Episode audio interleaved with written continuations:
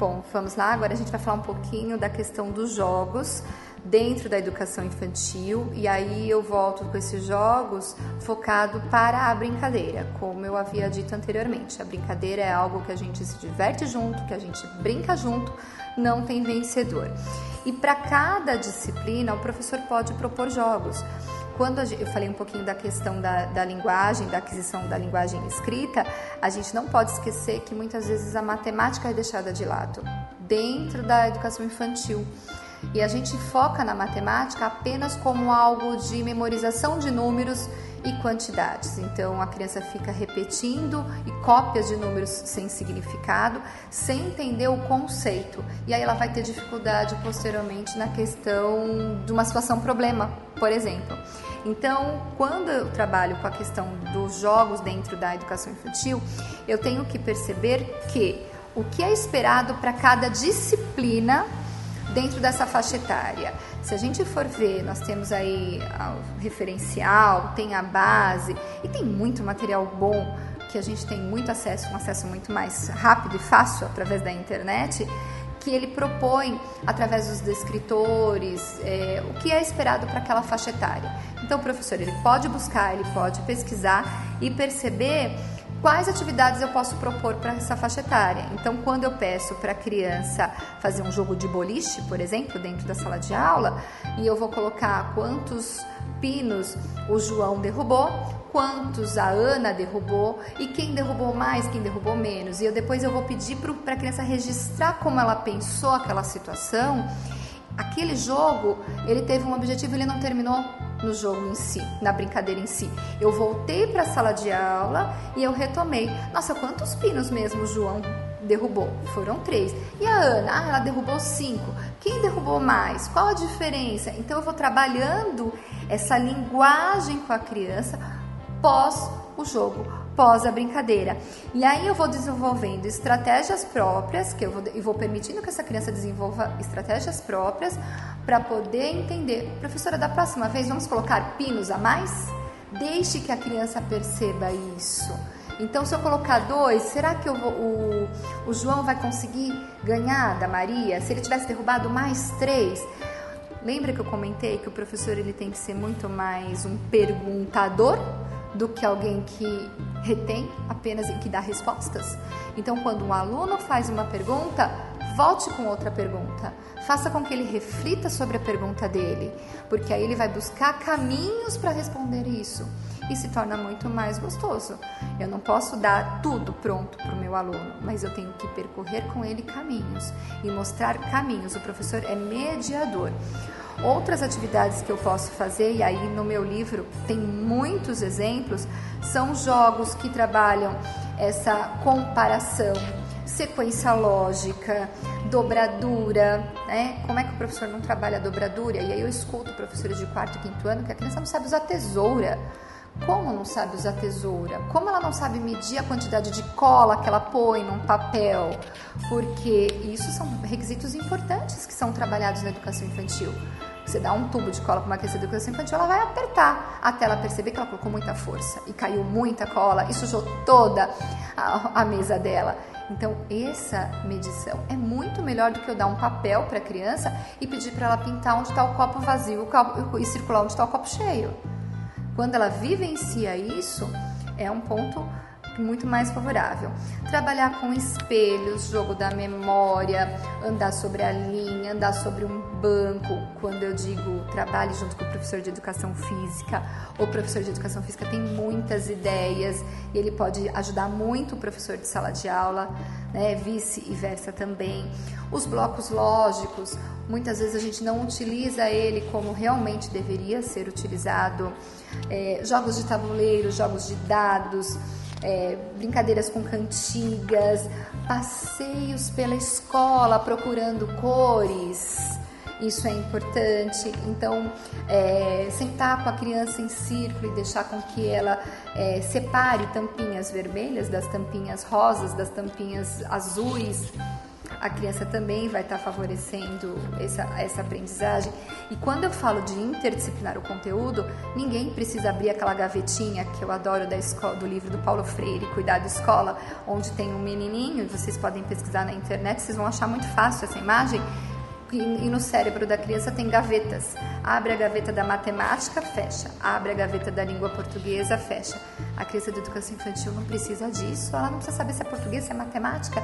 Vamos trabalhar isso junto.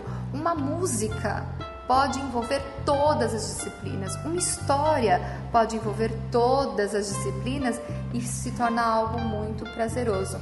Então, um ponto importante que nós temos que trabalhar dentro da escola da educação infantil é o trabalho com projetos mas os projetos têm que serem trabalhados efetivamente. Tem que ter objetivo, tem que ter estratégia, tem que ter material, tem que ter tempo. Como é que eu vou trabalhar esse projeto? Ele vai acontecer durante um ano todo? Ele vai acontecer durante um semestre? Um projeto não pode acontecer numa semana. Uma semana não é um projeto. Né? Uma semana Dia das Mães não é projeto.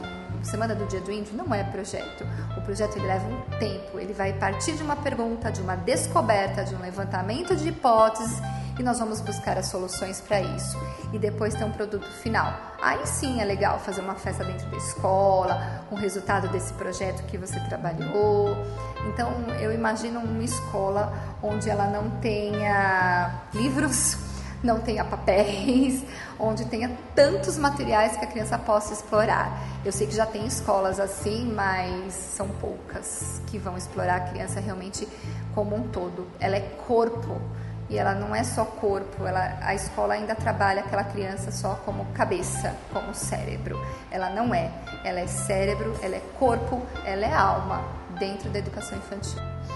É, recebi recentemente a pergunta para mim, dizendo de 0 a 100 qual a importância da ludicidade.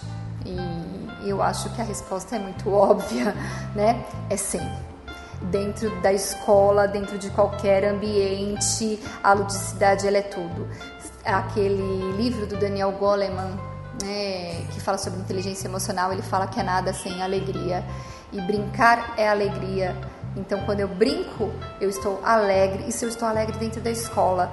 Estar dentro da escola de uma forma forçada. Quantas crianças não entram chorando e detestam escola e vão ter problemas lá na adolescência não querendo ir para a escola? Então, quando a ludicidade ela é algo importante e ela é dentro da escola isso é valorizado, é de zero a 100. E aí eu vou um pouquinho mais além da pergunta: em que idade eu posso trabalhar a ludicidade? E aí eu vou com a mesma resposta: de zero a 100 anos.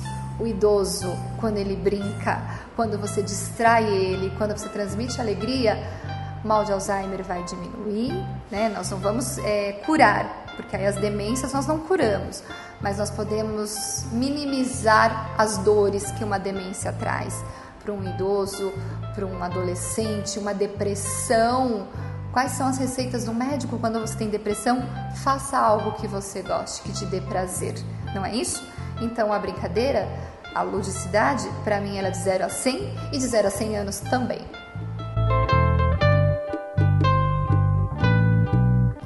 Pergunta que eu recebi também de um professor: é, como é que a gente sabe quanto professor dentro de sala de aula, dentro da escola, que a gente está no caminho certo ou no caminho errado? Primeiro, infelizmente, é com a prática. Né? Então, o professor, muitas vezes, o seu primeiro ano de educação, de sala de aula, é, às vezes ele não perceba coisas importantes e não dá para é, julgá-lo quanto a isso, porque a primeira vez ele acabou de se formar Infelizmente, os nossos cursos de formação de professor, eles deixam a desejar. E aí, às vezes o professor, esse recém-formado, ele entra dentro da sala de aula e ele acha que ele consegue colocar tudo que ele aprendeu dentro da faculdade. Aí ele percebe que o negócio não é bem assim, que a sala de aula tem os seus altos e baixos e que ela é uma mudança constante. Então, ah, eu vou aplicar tudo que eu aprendi. Mentira. Muitas vezes a gente tem que aplicar o que a gente sente naquele momento e que às vezes você tem que fechar o seu livro didático e falar assim: não é o momento agora. Vamos mudar a estratégia e você vai ter que tirar como diz, né, algo da manga, da cartola e modificar sua estratégia dentro da sala de aula. Então, o melhor termômetro é o teu aluno. Ele é o seu melhor termômetro. Se você percebe que você está aplicando uma atividade, que a sala está envolvida, gente, criança ela é muito verdadeira ela, ela vem, ela, ela transmite aquilo que você está dando está muito legal, ela está envolvida, ela está aprendendo. Esse é o teu melhor termômetro. Se você percebe que aquela sala ou ela está muito indisciplinada ou ela está muito apática, porque uma sala de aula apática também é um termômetro negativo. Você está dando todo o conteúdo, aquela sala está inteira em silêncio, tem alguma coisa errada com você ou com a sua turma né? Porque ou eles estão dormindo dentro da sala de aula, ou o conteúdo que você está passando não é interessante, e, não houver uma dinâmica de um questionamento, de aluno levantando a mão, daquela, daquele movimento dentro da sala de aula, você percebe que alguma coisa está errada. Né? Então, o seu termômetro não é prova, não é resultado de avaliação, é o dia a dia. E aí você vai perceber, sua sala. Quantas vezes eu já não cheguei em casa e falei, meu Deus, minha sala está toda indisciplinada, não está dando certo o que eu fiz. Você para, pensa, vamos refletir e vamos mudar a estratégia. E no dia seguinte você chega com uma estratégia nova, uma coisa diferente, e faz, opa, deu certo. E esse dar certo você fala, tô indo por esse caminho. Então, as crianças te dão esse termômetro, tá? E muitas vezes as famílias também te dão esse termômetro. Ela vai chegar, a família vai chegar e vai de repente pontuar alguma coisa que você não tinha percebido dentro da sala de aula. Então, não é aceitar a crítica do pai, né? É perceber que aquela fala daquele pai, aquela fala daquela mãe, a fala da avó pode ter sentido sim dentro da, da sua turma. Então, é, com o tempo, você vai percebendo isso, você vai equilibrando isso. E o segundo ano seu dentro da sala de aula, com certeza vai ser muito melhor. Vai falar, essa atividade foi boa, não deu certo. Essa, se eu tivesse feito daquela forma, num tempo diferente, poderíamos ter tido um resultado melhor. Não esqueça de acessar Renata Aguilar Educadora no Facebook.